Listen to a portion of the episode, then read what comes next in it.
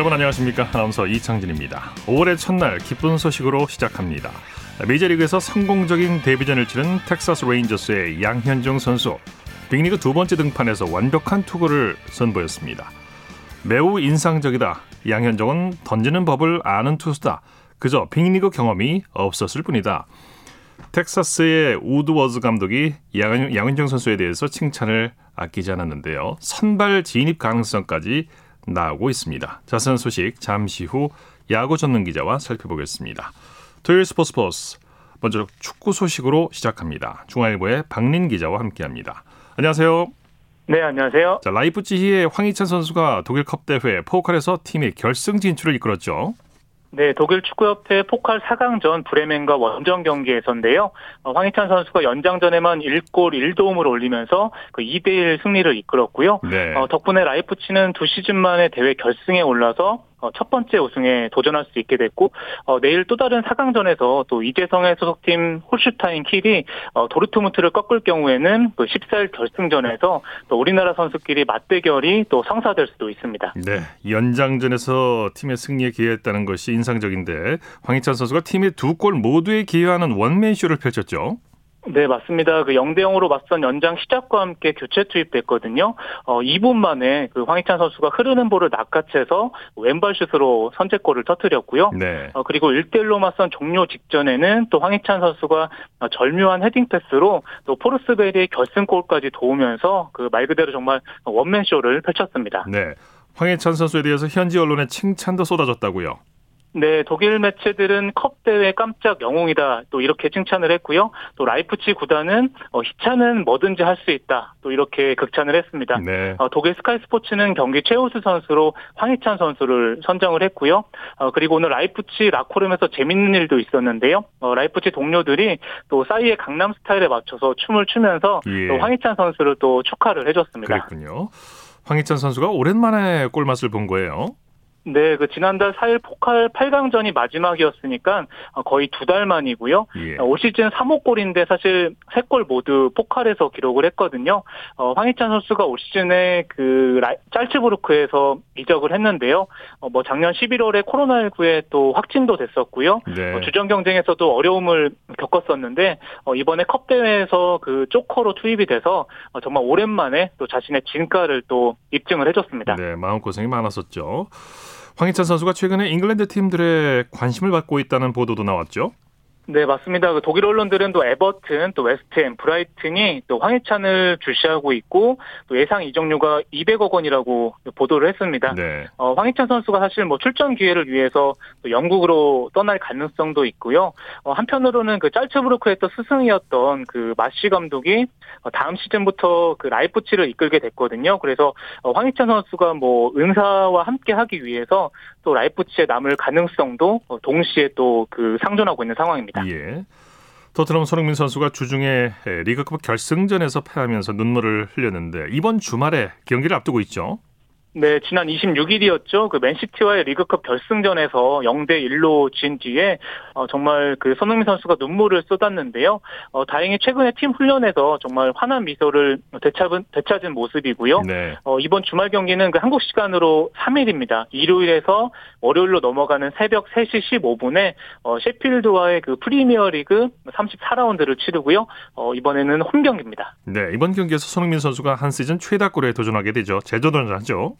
네, 그 현재 그 각종 대회에서 20골이거든요. 네. 남은 리그 5경기에서 두 골만 더 넣게 된다면 2016-17 시즌에 또 자신의 한 시즌 최다인 21골을 넘어설 수 있고요. 어, 현재 토트넘이 지금 승점 53점으로 7위거든요. 네. 어, 다음 시즌 유럽 챔피언스리그 진출 마지노선인 또 4위 첼시의 승점 5점 뒤져 있는 상황이라서 어, 이번에 꼴찌팀 셰필드를 상대로 정말 반드시 승리가 필요한 상황입니다. 그렇죠. 영국 현지에서 손흥민과 케인 선수의 다음 시즌 거취에 관심이 쏠리고 있다고요. 네, 우선은 손흥민 선수는 토트넘과의 계약이 2023년에 끝나거든요. 네. 어, 최근에 DS, 어틀레틱의 그 기자가 어 그 손흥민은 어, 토트넘과 또 재계약할 거라고 보고 어, 토트넘이 팔 거라고 생각하지 않는다 또 이렇게 주장을 하면서 좀 잔류의 무게가 실리는 분위기고요. 어 케인 같은 경우에는 맨시티, 맨유, 뭐 첼시 이적설이 나오고 있는데 네. 어, 본인이 뭐 공개석상에서도 우승을 향한 또 열망을 드러낸 만큼 좀 다른 팀으로 떠날 가능성이 높다는 그 전망이 현지에서 나오고 있습니다. 그렇군요. 국내 프로축구에서는 수원과 포항이 맞대결을 펼쳤죠. 네, 수원에서 양 팀이 1대 1로 비겼습니다. 그 먼저 포항의 임상혁 선수가 전반 2분 만에 선제골을 터뜨렸는데요. 어, 후반 42분에 수원의 김태환 선수가 헤딩 동점골을 뽑아내면서 어, 수원은 4위 자리를 지킨 반면에 포항은 6위까지 밀려났습니다. 네. 오늘 베테랑 골키퍼 신화용 선수의 은퇴식이 열렸다고요? 네, 38살 신화용 선수는 사실 2004년부터 16년까지는 포항에서 뛰면서 리그 두 차례 우승을 이끌었고요. 또 2017년부터는 두 시즌 동안 수원 골문을 책임을 졌었거든요. 예. 어, 오늘 수원과 포항이 맞대결하는 경기 날에 어, 의미 있게 또 합동 은퇴식을 치렀고요. 어, 신화용 선수가 또 어, 자신은 행복한 선수 생활을 했다. 또 이렇게 소감을 밝혔습니다. 예. 울산과 광주의 경기는 어떻게 됐습니까? 네, 조금 전 끝난 경기에서 울산이 그 홈에서 광주를 2대 0으로 꺾었습니다. 네. 어, 울산의 힌터제어 선수가 전반 20분에 어, K리그 데뷔골이자 선제골을 터뜨렸고요. 어, 울산의 박호 선수가 후반 10분에 추가골을 보태면서 어, 사실 울산이 최근 3경기 연속 승리가 없었는데 어, 4경기 만에 승리를 챙겼고요. 어, 선두 전북을 어, 승점 3점 차로 추격을 했습니다. 네. 대구는 4연승을 질주했네요. 네, 대구가 최근에 정말 경기력이 좋은데요. 그 원정에서 수원 FC의 4대 2로 역전승을 거뒀습니다. 사실 네. 세징야와 홍정훈 선수가 부상으로 빠진 상황이었는데요. 어, 대구 에드가 선수가 1골 1도움을 올렸습니다. 네. 어, 1대 1로 뒤진 후반 12분에는 헤딩 동점골을 뽑아냈고요. 또 6분 뒤에는 치바사 역전골까지 또 절묘한 패스로 도우면서 또 승리의 주역이 됐고요. 어, 대구는 4연승을 달리면서 벌써 3위까지 올라섰습니다. 예. 자, K리그 2 경기도 열렸죠? 네, 안양이 원정에서 전남을 1대 0으로 꺾었습니다. 안양이 최근 4연승을 달리면서 선두로 올라섰는데요. 어, 조나탄 선수가 후반 막판에 어, 페널티킥으로 결승골을 뽑아냈고요. 어, 또 다른 경기에서는 대전이 그 아산과 1대 1로 비겼는데 어, 대전이 좀 아쉽게 또 안양에게 선두를 또 내줬습니다. 네. 자, 그밖에 국내외 축구 소식 전해 주시죠. 네, 맨체스터 유나이티드가 그 소셜미디어에서 또 토트넘 손흥민 선수에게 또 인종차별 글을 남긴 팬을 6명을 또 찾아서 어, 출입 금지라는 또 이런 징계를 내렸습니다. 이거 경기장 출입 금지인가요? 네, 맞습니다. 그 네. 앞서 그 토트넘과 메뉴의 프리미어리그 경기에서 손흥민 선수가 그 맥토닌이 팔에 맞아서 그 얼굴을 맞아서 그렇죠. 쓰러졌는데요. 당시에 뭐 헐리우드 액션 논란이 있긴 했는데 이 팬들이 뭐 박쥐와 개나 먹어라 또 이렇게 인종차별 댓글을 달았거든요. 예. 그래서 어, 메뉴가 이 팬들을 직접 찾아 나서서 그 이런 또 중징계를 내렸고요. 그좀 네. 전에 말씀하신 대로 이, 이 팬들은 앞으로 경기장에 들어갈 수 없게 되는 또 이런 징계를 또 받게 됐습니다. 이 찾아낸 조치 잘한 것 같습니다. 네, 소식 감사합니다. 네, 네 감사합니다. 축구 소식 중앙일보의 박민 기자와 정리했고요. 이어서 프로농구 소식입니다. 조현일 농구 해설위원과 함께합니다. 안녕하세요. 네, 안녕하십니까. 네, 오늘은 국내 프로농구가 열리지 않아서 NBA 소식 중심으로 살펴보죠. 미네소타의 집념이 대단한 것 같습니다. 2년 5개월 만에 4연승을 거뒀어요. 네, 미네소타가 4연승을 거두면서 어, 서부 컨퍼런스 꼴찌에서 벗어났습니다. 네. 어, 사실 지난 2019, 2010 시즌에는 어, 개막 3연승이 전부였고 또 올 시즌도 개막 2연승 이후에 한 번도 연승이 없었지만 어, 막판에 뒤 힘을 내고 있습니다. 어, 하지만 또 이 미네소타를 지켜보는 팬들은 오히려 또 걱정이 앞서는 듯 보입니다. 네. 아, 바로 2021, 22 시즌 이 신인 지명권, 지명권 때문인데요. 아, 미네소타는 지난해 2월 이 골든스테이트로부터 아, 신인 지명권을 내줬습니다. 아, 단이 조건이 붙어 있었는데요. 아, 바로 전체 1위부터 아, 3순위 지명권을 이 미네소타가 획득하면 아, 미네소타가 아, 이 픽을 행사하게 되고 예. 4순위 이하가 되면 골든스테이트가 이 픽을 가져가는 조건입니다. 따라서 미네소타는 어, 될수 있으면 어, 낮은 순위 또 낮은 승률로 시즌을 마쳐야 하지만 갑자기 또 4연승을 달리면서 아, 팬들은 4연승을 썩 반갑지 않아 하고 있습니다. 아, 그렇군요. 피닉스의 기세도 대단하네요. 유타를 꺾고 서부 1위를 차지했네요. 네, 아, 피닉스가 정말 무섭습니다. 아, 유타 재즈를 꺾으면서 서부 컨퍼런스 1위로 올라섰는데요. 어, 오늘 홈에서 열린 유타 재즈와의 홈 경기에서 121대 100으로 승리를 따냈습니다. 어, 오늘 승리로 피닉스는 리그 3연승을 질주하면서 어, 또 서부 컨퍼런스 승률 1위 오르게 됐고요. 예. 어, 플레이오프 진출을 11년 만에 확정한 걸 넘어서 어, 지금 전체 승률 1위까지 노리고 있습니다. 오늘 데빈 부커가 31득점을 올렸고 또 크리스 폴이 12득점에 어시스트 9개를 뿌리면서 유타 재즈를 꺾을 수 있었습니다. 네. 제임스 선수가 성공적인 복귀전을 치렀죠. 네, 르브론 제임스가 돌아왔습니다. 아, 오늘 LA 레이커스는 어, 홈구장인 스테이플스 센터에서 어, 새크라멘토 킹스와 경기를 치렀는데요. 어, 부상 때문에 장기간 이탈했던 아, 르브론 제임스의 복귀전으로도 관심을 모았습니다. 네. 아, 르브론은 지난 3월 21일 애틀랜타 호크스전에서 발목 부상을 입었었는데요. 이후에 무려 20, 20경기 연속 결장을 했었습니다. 르브론이 이 커리어를 통틀어서 음, 한 시즌에 20경기 이상 결장한 건 어, 사타구니 부상으로 고전했던 지난 2018-19 시즌밖에 없었습니다. 예. 하지만 승리는 세크라멘토의 몫이었는데요. 어, 레이커스를 상대로 줄곧 끌려갔지만 어, 영건들이 활약을 하면서 이 르브론 제임스의 복귀전을 망쳤습니다. 네. 세크라멘토가 100대 106으로 승을 따내면서 아주 소중한 1승을 추가했습니다. 네. 보스턴은 샌안토니오에게 짜릿한 역전승을 거뒀죠. 네, 정말 뭐 믿기지 않는 경기였습니다. 셀틱스는 홈에서 열린 스포츠와의 경기에서 어, 143대 140으로 승리를 따냈습니다. 네. 어, 한때 보스턴이 샌안토니오에게 무려 32점 차로 끌려갔었는데요. 어, 하지만 이후에 엄청난 집중력을 발휘했고 어, 결국 연장 접전 끝에 샌안토니오를 3점 차로 꺾을 수가 있었습니다. 네. 아, 보스턴의 2옵션인 이 제이슨 테이텀 선수가 3점 5개 포함 어, 무려 60점 그리고 리바운드 8개 어시스트 5개를 기록하면서 어, 자신의 한 경기 최다 득점 기록을 갈아치우는 동시에 에, 팀의 승리를 안겼고요. 이 샌안토니오는 상당히 갈 길이 바쁩니다. 아, 오늘 어떤 식으로든 음, 이 리드를 지켜냈었어야 됐는데 에, 더마 드로잔이 30점을 올렸습니다만 이 전반에 잡은 큰 폭의 리드를 지키지 못하고 어, 아주 뼈아픈 패배를 떠안았습니다. 예. 필라델피아는 애틀랜타를 상대로 완승을 거뒀네요. 네, 필라델피아는 동부 컨퍼런스 2위에 올라 있습니다. 1위 브루클린 네츠를 바짝 추격하고 있는데요. 어, 오늘 이 홈, 이 웰스 파고 센터에서 열린 애틀란타 호크스와의 경기에서 126대 104로 승리했습니다. 아, 필라델피아를 대표하는 선수인 조엘 엠비드, 또 벤 시몬스, 토바이어스 해리스 이 세 명의 트리오가 총 54점을 합작하면서 팀 승리를 이끌었습니다.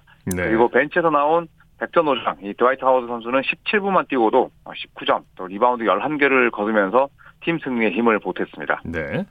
밀워키는 시카고를 제압했죠? 네, 밀워키에게 연패는 없었습니다.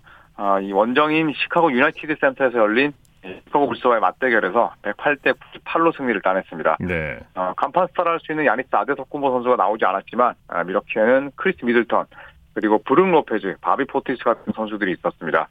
아, 특히 이 바비 포티스와 아, 브린 포브스 이 두 명의 벤치 멤버들이 어, 더블 더블을 달성하면서 힘을 보탰고요. 네. 어, 시카고는 이적생인 니콜라 부치 선수와 또 타, 다니엘 타이즈가 나란히 더블 더블을 올렸지만 팀 패배를 막지 못했습니다. 네. 오늘 경기는 없었습니다만은 국내 농구 소식 살펴볼까요? 최근에 음주운전을 한 선수가 삼성 선수인 것으로 밝혀졌는데 어떻게 된 건지 좀 자세히 정리해 주시죠.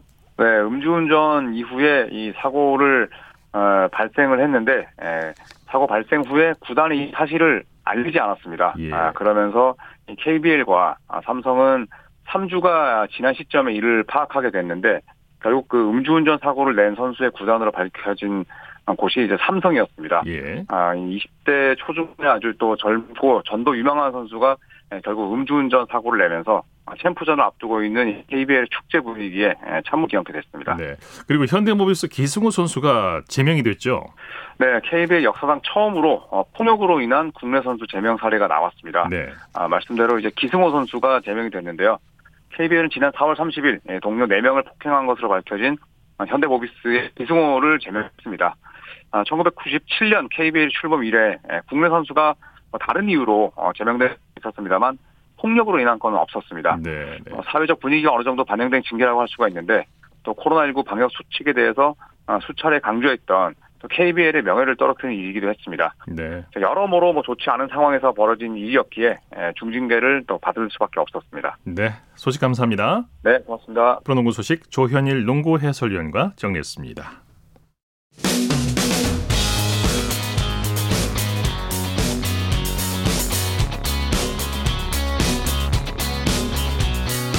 따뜻한 비판이 있습니다. 냉철한 분석이 있습니다. 스포츠 스포츠 토요일 스포츠 스포츠 생방송으로 함께하고 계십니다. 9시 35분 지나고 있습니다. 이어서 한 주간 이슈가 됐던 스포츠계 소식을 집중 분석해보는 최동호의 스포츠 칼럼 시간입니다. 도쿄올림픽이 채 석 달도 남지 않았죠. 자, 그런데 일본의 코로나19 상황이 점점 더 심각해지고 있습니다. 급기야 도쿄올림픽 조직위원장이 오는 7월 열리는 도쿄올림픽의 무관중 가능성을 언급했는데요. 스포츠 평론가 최동호 씨와 함께 자세한 소식 살펴보겠습니다. 안녕하십니까? 예, 안녕하세요. 자, 일본이 도쿄올림픽 해외 관중은 뭐 받지 않겠다고 이미 밝혔고요. 예. 일본 국내 관중을 어느 정도 수준에서 수용할지를 결정하려고 했는데 이 결정을 6월로 연기했죠. 어, 예, 그렇습니다. 일본이 도쿄올림픽에서 해외 관중은 받지 않기로 결정을 했죠, 이미. 네. 어, 자, 그러면 이 해외 관중은 받지 않더라도 일본 국내 관중을 어느 정도 수준에서 수용할지를 결정해야 되거든요. 그렇죠. 이제 그래서 지난 28일에 이 도쿄올림픽 조직위원회, 패럴림픽위원회, IOC 또 이 도쿄도가 회의를 가졌는데 결론을 내리지 못했습니다. 예. 6월 중에 결정하겠다 이렇게 결정을 연기를 했거든요. 이 국내 관중 50% 입장시키겠다는 안을 검토를 했다고 하는데 자, 일본의 코로나19 상황이 워낙 위급하다 보니까 국내 관중 50%도 쉽게 결정을 내리기가 어려운 겁니다. 네네. 도쿄에는 벌써 세 번째 긴급 사태가 선포됐는데요. 코로나19와 예. 관련된 상황이 워낙 급변하다 보니까 관중 수용 규모를 쉽게 결정 내리지 못하는 거겠죠. 어, 예, 그렇다고 볼 수가 있겠죠. 일단 이 도쿄올림픽 전까지 코로나19를 진정시키는 것은 어, 현재로서는 불가능하다라고도 볼 수가 있겠고요. 네. 뭐 일본으로서는 가능하면 많은 관중을 입장을 시켜서 경기장을 비지 않게 해야지 되는데 이 지금 수용 규모를 결정을 해버리면 6월이나 7월에 코로나19 상황이 어떻게 될지 모르는 상황이니까 상황 대처가 쉽지 않을 수도 있겠죠. 그렇죠. 어, 이 때문에 올림픽 개막 직전까지 상황을 지켜보자는 게 이제 국내 관중 규모 결정을 6월로 연기한 배경이 될 수 있겠고요. 예. 자, 이것은 이제 그만큼 일본이 코로나19 상황 통제에 지금 어려움을 겪고 있다. 이런 메시지가 될 수도 있겠죠. 네. 하시모토 조직위원장이 무관중 경기도 각오하겠다 이렇게 밝혔는데 자칫하면 무관중 경기가 실제로 열릴 수도 있겠어요. 예, 그럴 가능성도 현재로서는 배제하기 힘들겠죠. 예. 그 일본은 웬만하면은 이 무관중 경기를 하지 않으려고 할 텐데 만약 무관중 경기를 하게 된다면 어, 그만큼 올림픽 기간 동안에 일본의 코로나19 상황이 어렵다는 뜻이 될 수밖에 없겠고요. 네. 뭐 아무리 방역 대책을 철저히 세운다 하더라도 올림픽 감염이 발생할 가능성이 높다라고 봅니다. 네. 어, 때문에 일본 내에서도 그렇고 이 올림픽 연기나 취소를 어, 요구하는 여론이 높은데요. 뭐 이런 상황 속에서 하시모토 조직위원장의 발언이 의미심장하게 느껴지는 거죠. 네. 어, 무관중 경기도 각오하겠다. 이 말은 뒤집어서 보면은 어떤 일이 있어도 올림픽은 개최하겠다. 연기나 취소는 없다. 이런 뜻으로 볼 수가 있거든요. 네. 이 때문에 도저히 물리적으로 올림픽을 개최하기 어려운 상황이 도래하지 않는 한 일본은 어떻게 해서든지 간에 올림픽을 개최할 계획이다. 이렇게 볼 수 있습니다. 네. 감염을 염려해서 올림픽 보이콧을 선언하는 선수가 나올 가능성도 있고요. 또 실제로 예. 올림픽에서 감염 사례가 나올 수도 있고요. 자, 그런데 무리를 해서라도 올림픽을 개최하려고 하는 이유가 분명히 있겠죠. 어, 예, 분명히 있죠. 이 올림픽의 속성 때문이거든요. 네. 이 올림픽은 이 스포츠 이벤트지만 뭐 사실은 이 정치 경제적인 이해관계가 엇갈리는 이 정치적 또 이 경제적 이벤트라고도 볼 수가 있거든요. 예. 어, 예를 들면 뭐 일본 회계 감사원에 따르면은 일본이 도쿄 올림픽을 위해서 투자한 예산이 3조 엔 우리 돈으로 31조 원이 되거든요. 네. 만약에 올림픽을 연기하거나 취소한다면 이에 따른 손실이 엄청나다는 거죠. 네.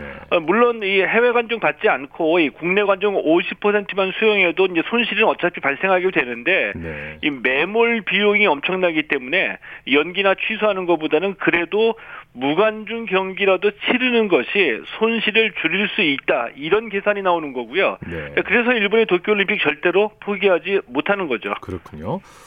도쿄올림픽 관련해서는 앞으로도 여러 가지 변수가 많이 있을 것 같은데요. 그래도 우리 선수들 도쿄올림픽이 예정대로 열린다는 전제하에서 훈련에 집중해야 되겠죠. 어, 예, 그래야지 되겠죠. 이 선수 입장에서 보면은 뭐 역대 어느 대회보다도 이 올림픽이 올림픽에 집중하기가 힘든 그런 대회거든요. 그렇죠. 예, 예 지난 29일부터 이 선수들 백신 접종이 시작이 됐는데 올림픽에 출전하기 위해서 백신 접종해야지 되죠. 또 이 진천 선수촌도 이미 여러 차례 이 코로나19 때문에 여러 번 이 폐쇄하기도 했었거든요. 네. 뭐 이럴 때는 훈련장 구하기도 어려운 상황이 몇 번 있었고요.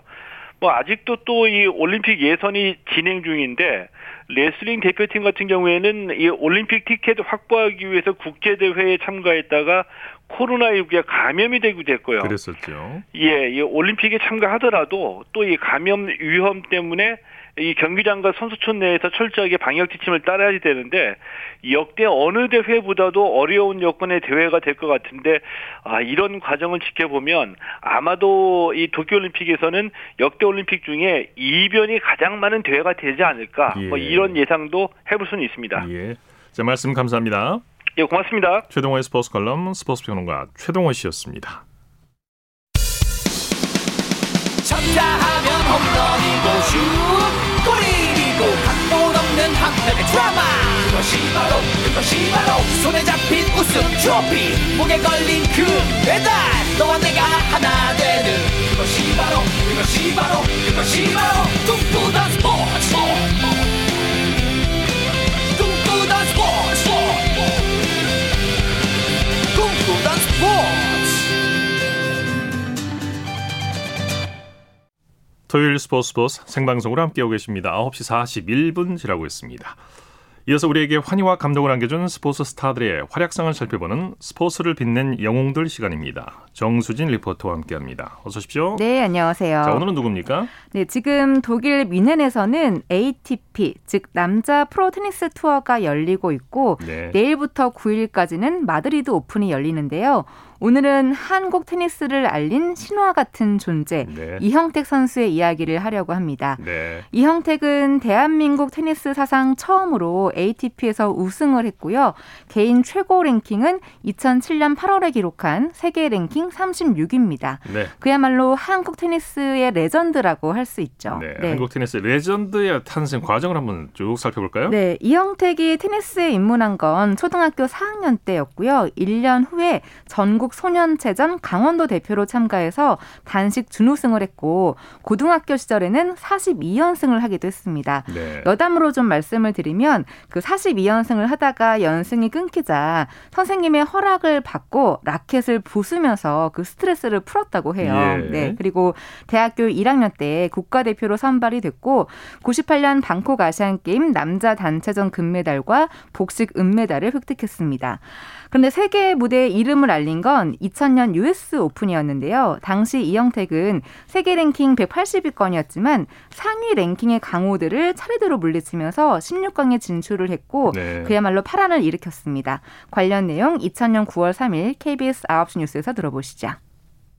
한국 남자 테니스 선수 사상 처음으로 이형택 선수가 US 오픈 테니스 대회에서 세계 강호들을 잇따라 물리치고 16강에 오르는 돌풍을 일으켰습니다. 뉴욕에서 이몽룡 특파원이 전해왔습니다.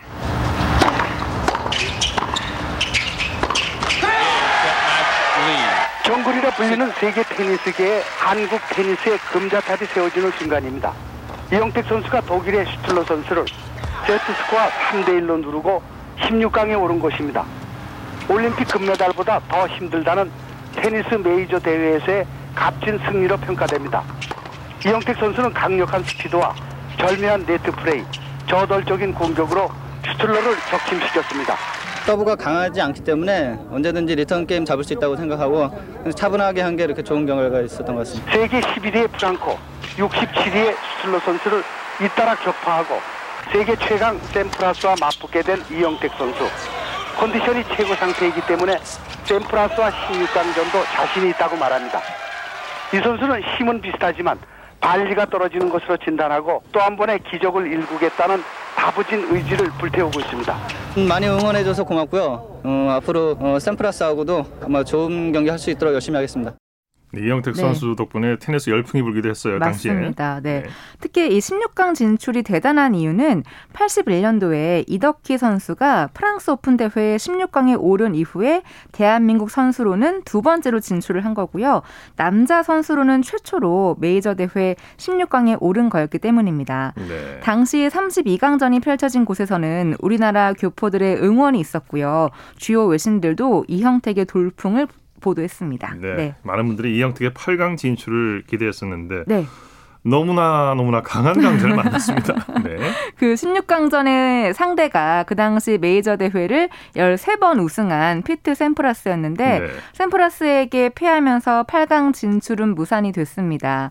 하지만 3년 뒤인 2003년에 시드니에서 열린 어, 국제 대회에서 결승전에 올랐고요. 예. 거기에서 세계 랭킹 4위였던 후안 카를로스 페레로를 꺾고 대한민국 남자 테니스 사상 처음으로 ATP 투어 대회 우승 컵을 들어 올립니다. 예. 관련 내용은 2003년 1월 11일 KBS 9시 뉴스에서 들어보시죠. 한국 테니스의 자존심 이형택 선수가 마침내 세계를 제패했습니다. 이형택은 세계 랭킹 4위 페레로를 극적인 역전승으로 물리치고 우리나라 선수로서는 사상 처음으로 ATP 투어 우승컵을 품에 안았습니다. 한성윤 기자가 보도합니다. 이형택이 드디어 해냈습니다. 이영택은 세계 4위인 페레로를 제치고 세계 최고 자리에 올라섰습니다. 우승컵을 차지하기까지 이영택은 수많은 고비를 넘어야 했습니다. 첫 세트를 내주며 벼랑 끝에 몰렸지만 강력한 스트로크를 바탕으로 역전을 일궈냈습니다. 이제는 페레로를 말이죠. 스트로크에서 이제는 앞도로고 갑니다. 이형택의 네. 투혼도 빛났습니다. 이영택은 축구의 승부차기와 비교되는 타이브레이크에서 두 번 모두 완벽하게 승리했습니다. 예선을 거쳐 본선에 진출한 선수가 ATP 투어에서 우승한 건 이영택이 사상 처음입니다. I'm happy to win this tournament. Thank you for my coach, umpire. Thank you for everybody. 이영택의 우승은 한국 테니스 100년사의 최대 쾌거로 평가됩니다. 열악한 국내 환경을 딛고 우리 선수는 안 된다는 불가능의 벽을 허물었습니다. 투어 대회 우승은 1000명이 넘는 프로 선수 중 연간 20명 정도만이 누리는 영광입니다. 네, 이건 뭐 네. 뭐 피었다 밀고는 대단한 우승이죠. 맞습니다. 이때 그 여러 고비들을 넘기면서 3시간여의 혈투 끝에 우승을 한 거였고요. 네. 상대가 상위 랭커였지만 전혀 주눅들지 않는 그런 모습을 보여줬습니다. 예. 그리고 같은 해에 대한민국 최초의 ATP 투어 복식 우승도 기록을 했어요. 네. 네. 이후에는 어떤 길을 걸었습니까? 네. 어, 이후에 2007년은 대회 성적과 상금 등 많은 면에서 최고의 성과를 올린 해였는데요. 그러면서 그해 8 월에는 생애 최고 랭킹인 36위를 기록하게 되는데 네. 사실 그 전인 2006년도에 복식 세계 랭킹 95위를 기록했거든요. 그러면서 단식과 복식에서 모두 세계 100위권에 들었고 한국 남자 테니스 사상 최초 기록과 최연소 기록을 세우던 선수였습니다. 네. 이렇게 한국 테니스의 전설이 또 한국 테니스의 미래와 만나기도 했었는데요. 이형택과 권순우 선수가 함께한 시간 2020년 7월 21일 KBS KBS 9시 뉴스에서 들어보시죠. 이형택과 권순우, 이 한국 테니스의 전설과 미래가 만났습니다. 그런데 만약 둘이 맞대결한다고 생각하면 누가 이긴다고 생각할까요? 김기범 기자가 취재했습니다. 다음 달 재개되는 ATP 투어를 맞아 권순우가 대선배에게 SOS를 보냈습니다. 한국 테니스 처음이자 마지막 투어 우승을 차지한 이형택. 2000년 US 오픈 16강에서 당시 테니스 황제 샘프러스와 맞대결 등 이형택이 남긴 발자취는 뚜렷합니다. 20살 위 대선배가 걸어온 그 길을 권순우가 재현하고 있습니다. 최고 랭킹 69위까지 올랐고 최근 투어 4연속 8강에 진출하는 등 이영택이 이룬 업적에는 아직 미치지 못하지만 현역 최고의 선수입니다. 둘이 맞대결하면 누가 이길까란 직구준 질문도 던져봤습니다. 25살 이영택이 지금 권순우랑 맞붙는다면 아마 내공이 좀 묵직했을 거야. 묵직하셨지만 그래도 제가 좀 낫지 않을까. 한수 한 두수이지 않을까. 원래 공을 쳐봤는데 수로공이 좀 어, 소프트하더라고. 소프트해. 묵직하지 않고. 권순우는 이제 우승하고 싶다며 이영택에게 비결을 물었습니다. 이제 투어 대회를 우승을 하고 싶은데요. 음, 근데 그게 네가 그만큼의 자신감이 생길 수 있는 그런 운동량이 그 정도는 돼 있어야 그 운이 따라왔었을 때 그걸 딱 잡을 수 있을 것 같아요. 대선배의 묵직한 조언을 받은 권순우는 다음 달 미국 워싱턴 오픈에서 다시 도전을 시작합니다. 네, 서로 네. 매우 훈훈한 대화였습니다. 네, 선배로서의 네. 든든한 모습도 보여줬는데요. 네. 그 이형택의 그동안의 그 달러 상금을 계산을 하면 우리 돈으로 27억 원 정도가 된다고 예. 합니다.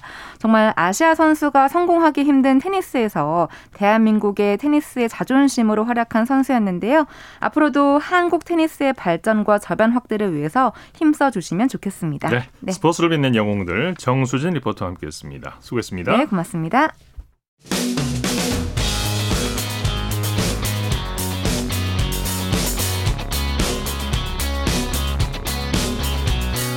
따뜻한 비판이 있습니다. 냉철한 분석이 있습니다. 스포츠 스포츠. 이어서 프로야구 소식입니다. 스포츠 서울의 윤세호 기자와 함께합니다. 안녕하세요. 네, 안녕하세요. 오늘 전국적으로 비가 내렸는데 경기장 분위기 어땠나요? 네, 비가 꽤 많이 내려가지고 그렇죠? 사실 다섯 경기가 다 진행될까 이렇게 좀 어, 의문이 갔는데요. 예. 어, 다행히 다섯 경기가 모두 진행이 됐고요. 네. 그리고 뭐 대구구장이라든지 잠실구장 모두 수용할 수 있는 인원의 이제 최대 인원수가 야구장을 차지하면서 뜨거운 시즌 초반 열기를 보여줬습니다. 네. 서울의 오후에 비가 꽤 많이 왔는데요. 자, 먼저 삼성이 LG를 꺾고 단독 선두 자리를 유지했죠. 그렇습니다. 어제 LG를 꺾고 단독 선두로 올라선 삼성인데요. 오늘도 승리하면서 선두 자리를 굳히고 있습니다. 네. 삼성은 오늘 홈구장인 대구 삼성 라이온즈 파크에서 열린 LG와 홈 경기에서 8대 2로 승리했고요. 그러면서 네. 2연승을 달렸습니다. 네. LG가 선취점을 뽑았는데 삼성이 저력을 보여줬죠. 삼성이 왜 지금 1위를 달리고 있는지 오늘 경기에서 다시 한번 드러났습니다. 예. 어, 삼성은 오늘도 홈런포로 점수를 뽑았는데요. 특히 4회에 비기닝을 만들었습니다. 네. 강민호 선수가 2점 홈런을 쳤고요. 어, 이 2점 홈런이 또 앞선 홈런에 이은 오늘 경기 두 번째 홈런이었고 또 이학주 선수도 3점 홈런을 터뜨리면서 삼성이 일찌감치 승기를 잡았습니다. 네. 자, KT는 기아를 꺾고 3연승을 거뒀네요. 그렇습니다. KT가 지난해 정규 시즌 2위를 기록했는데 어, 왜 KT가 지난해 잘했는지 최근에 다시 드러나고 있습니다. 네. 오늘 수원에서 열린 기와, 기아와 홈 경기에서 3대 0으로 승리했고요. 그러면서 3연승을 달렸습니다. 네. 역시 강백호 선수가 오늘도 팀 승리를 이끌었죠. 네, 뭐 강백호 선수가 가장 지금 뜨거운 타자가 아닐까 싶습니다. 오늘도 3번 타자 1루수로 출장했고요. 네. 3타수 2안타 1볼에 2타점을 기록을 했습니다. 그러면서 지금 강백호 선수의 타율이 무려 4할 1푼 5리예요. 예. 당연히 지금 현재 타율 부분 1위에 올라 있는 강백호 선수입니다. 네. 4할의 타율 대단합니다. 네. 양팀 투수의 맞대결이 관심을 끌었는데 배재성 선수가 최고의 투구를 보여줬죠. 네, 오늘 경기는 뭐 강백호 선수의 타격도 뛰어났지만 전반적인 흐름은 KT 배재성 선수와 기아 에런브룩 선수의 선발 투수 대결이었습니다. 네. 두 투수 모두 후투를 펼쳤는데요. 배재성 선수가 7이닝 무실점으로 최고의 활약을 펼쳤고요. 어, 이후 KT는 8회에 주건, 9회에 김재호 선수가 또 무실점 릴레이를 이어가면서 승리를 완성을 했습니다. 네. 사직으로 가보죠. 한화가 다시 살아나고 있네요. 롯데를 꺾고 연승을 거뒀죠. 네, 한화가 사직구장에서 열린 롯데와 주말 3연전 첫 두 경기를 모두 승리했습니다. 오늘 하나는 11대 3으로 롯데의 완승을 거뒀는데요. 네. 반면 롯데는 3연패에 빠졌습니다. 네, 한화 타선이 대단했어요. 그렇습니다. 오늘 하나 타선이 무려 14개의 안타를 기록을 했습니다. 예. 어, 특히 1회부터 3점을 뽑으면서 기선제압에 성공을 했는데요. 어, 그야말로 오늘 하나 타자들은 고른 활약을 펼쳤습니다. 네. 멀티히트를 기록한 선수가 4명이고요. 어, 그리고 또 하주석 선수는 7회 말롬을 포함해서 5타점을 올렸습니다. 네. 타선에서도 잘해줬지만 선발 킹홈도 호투했죠. 네. 하나 선발 투수 니킹홈 선수가 오늘 7이닝 3실점으로 시즌 두 번째 승리를 거뒀는데요. 네. 확실히 작년에 SK에서의 모습보다는 좀 안정되고 어, 그리고 여러 가지 구종을 잘 소, 잘 구사하는, 어, 그 좀 다채로운 투구를 하고 있는 키움 선수입니다. 네. 키움은 NC를 꺾고 2연승을 거뒀죠? 그렇습니다. 키움이 이틀 연속 디펜딩 챔피언인 NC를 꺾었습니다. 예. 주말 3연전 위닝 시리즈를 확정 지은 키움인데요. 오늘 13대 9로 NC를 꺾으면서 어, 키움이 여전히 저력이 있음을 증명해 보이고 있습니다. 네. 반면에 NC는 홈에서 2연패를 당했습니다. 네. 경기 초반부터 난타전이 펼쳐졌는데 키움이 타선이 주도권을 완벽하게 쥐었어요. 그렇습니다. 오늘 키움이 어 12개 안타를 치고 또 12개 12개의 볼넷을 얻었어요. 네. 그러면서 13점을 냈는데요. 사실상 승부는 4회에 났습니다. 어, 말루 찬스에서 서건창 선수가 2타점 적시타를 쳤고요. 네. 송우현 선수도 또 적시 2루타, 김수환 선수의 희생 플레이까지 더하면서 키움이 주도권을 잡았습니다. 네. 키움 선발 김정인 선수 데뷔 첫 승을 거뒀네요. 사실 오늘 선발 투수 매치업은 음, 키움보다는 NC가 유리한 게 아닌가 싶었거든요. 네. NC가 외국인 투수인 웨스 파슨스 선수를 그리고 키움은 김정인 선수를 선발 투수 내세웠는데 결과는 정반대가 됐습니다. 네. 김정인 선수가 5이닝 1실점으로 기대 이상의 호투를 펼쳤고요. 반면에 파슨스 선수는 3이닝 7실점으로 무너지고 말았습니다. 네. 자, 잠실 경기 살펴보죠. 두산과 SSG의 경기는 연장까지 가는 접전을 펼쳤죠. 네, 잠실에서 양 팀이 비를 맞으면서 연장 효투를 펼쳤고요. 예. 조금 전에 경기가 종료가 됐습니다. SSG가 12회 초에 박성환 선수의 결승 3점포를 앞세워서 네. 5대 2로 극적인 승리를 거뒀습니다. 네, 3런 홈런이 나왔군요. 경기 내용 정리해 볼까요? 네, 사실상 두산이 승리를 눈앞에 두고 있었습니다. 어, 그러나 9회 초에 SSG가 대타 오준혁 선수의 동점 솔로포로 극적으로 예. 동점을 만들고 연장으로 경기를 끌고 갔습니다. 네, 극적인 역전승이었군요. 자, 어떤 선수들이 팀 승리를 이끌었습니까? 네, 오늘 SSG의 승리는 홈런이 만들었다라고 보면 될 것 같습니다. 네. SSG가 뽑은 5점이 모두 홈런에서 나왔는데요. 1회 초에 추진 선수 또한 솔로폴 터트렸습니다. 네. 어, 추진수 선수, 오준혁 선수, 그리고 박성환 선수까지 세 선수의 홈런으로 오늘 승리한 SSG입니다. 네, 추신수 선수가 그리고 한국 무대에서 처음으로 1회 선두 타자 홈런을 기록했죠. 네, 어제 추신수 선수가 처음으로 이제 KBO 리그에서 1번 타자로 나서기 시작했는데요. 오늘 1번 타자로 나선 두 번째 경기에서 1회 선두 타자 홈런을 기록을 했습니다. 네. 사실 메이저리그에서는 꽤 많이 우리가 볼 수 있었던 그런 장면인데 어, 추신수 선수가 어제부터 또 1번 타자로 나가면서 오늘 어, 리드오프 홈런을 기록을 했습니다. 네, 어, 이후에도. 추신수 선수는 안타 하나와 볼넷 하나를 추가하면서 꾸준히 출루를 하고 있습니다. 네, 이제 감을 완벽하게 찾은 것 같습니다. 자, 메이저리그 소식 살펴보죠. 양현종 선수가 두 번째 등판에서 완벽한 투구를 선보였죠. 그렇습니다. 오늘 양현종 선수 정말 힘든 상대인 보스턴을 상대로 무실점 투구를 했는데요. 어, 1회 선발 투수로 어, 나서서 무너진 아리하라 코헤이 선수 다음 투수로 양현종 선수가 오늘 나왔습니다. 네. 그러면서 4.1이닝을 소화를 했고요. 무실점 활약을 펼치면서 스스로 선발 등판 자격이 충분히 있음을 증명해 보였습니다. 그 가능성이 지금 제기되고 있다면서요? 그렇습니다. 오늘 경기 후에 텍사스 크리스 우드워드 감독 또한 양현종의 선발 전환은 충분히 논의할 수 있는 부분이라고 얘기를 했습니다. 예. 어, 사실 지금 텍사스가 무려 19연전을 치르고 있어요. 하루도 쉬지 못하고 19경기를 매일 지금 해야 되는 상황인데 네. 그래서 더 양현종 선수의 선발 등판 가능성이 높은 상황입니다. 네, 소식 감사합니다.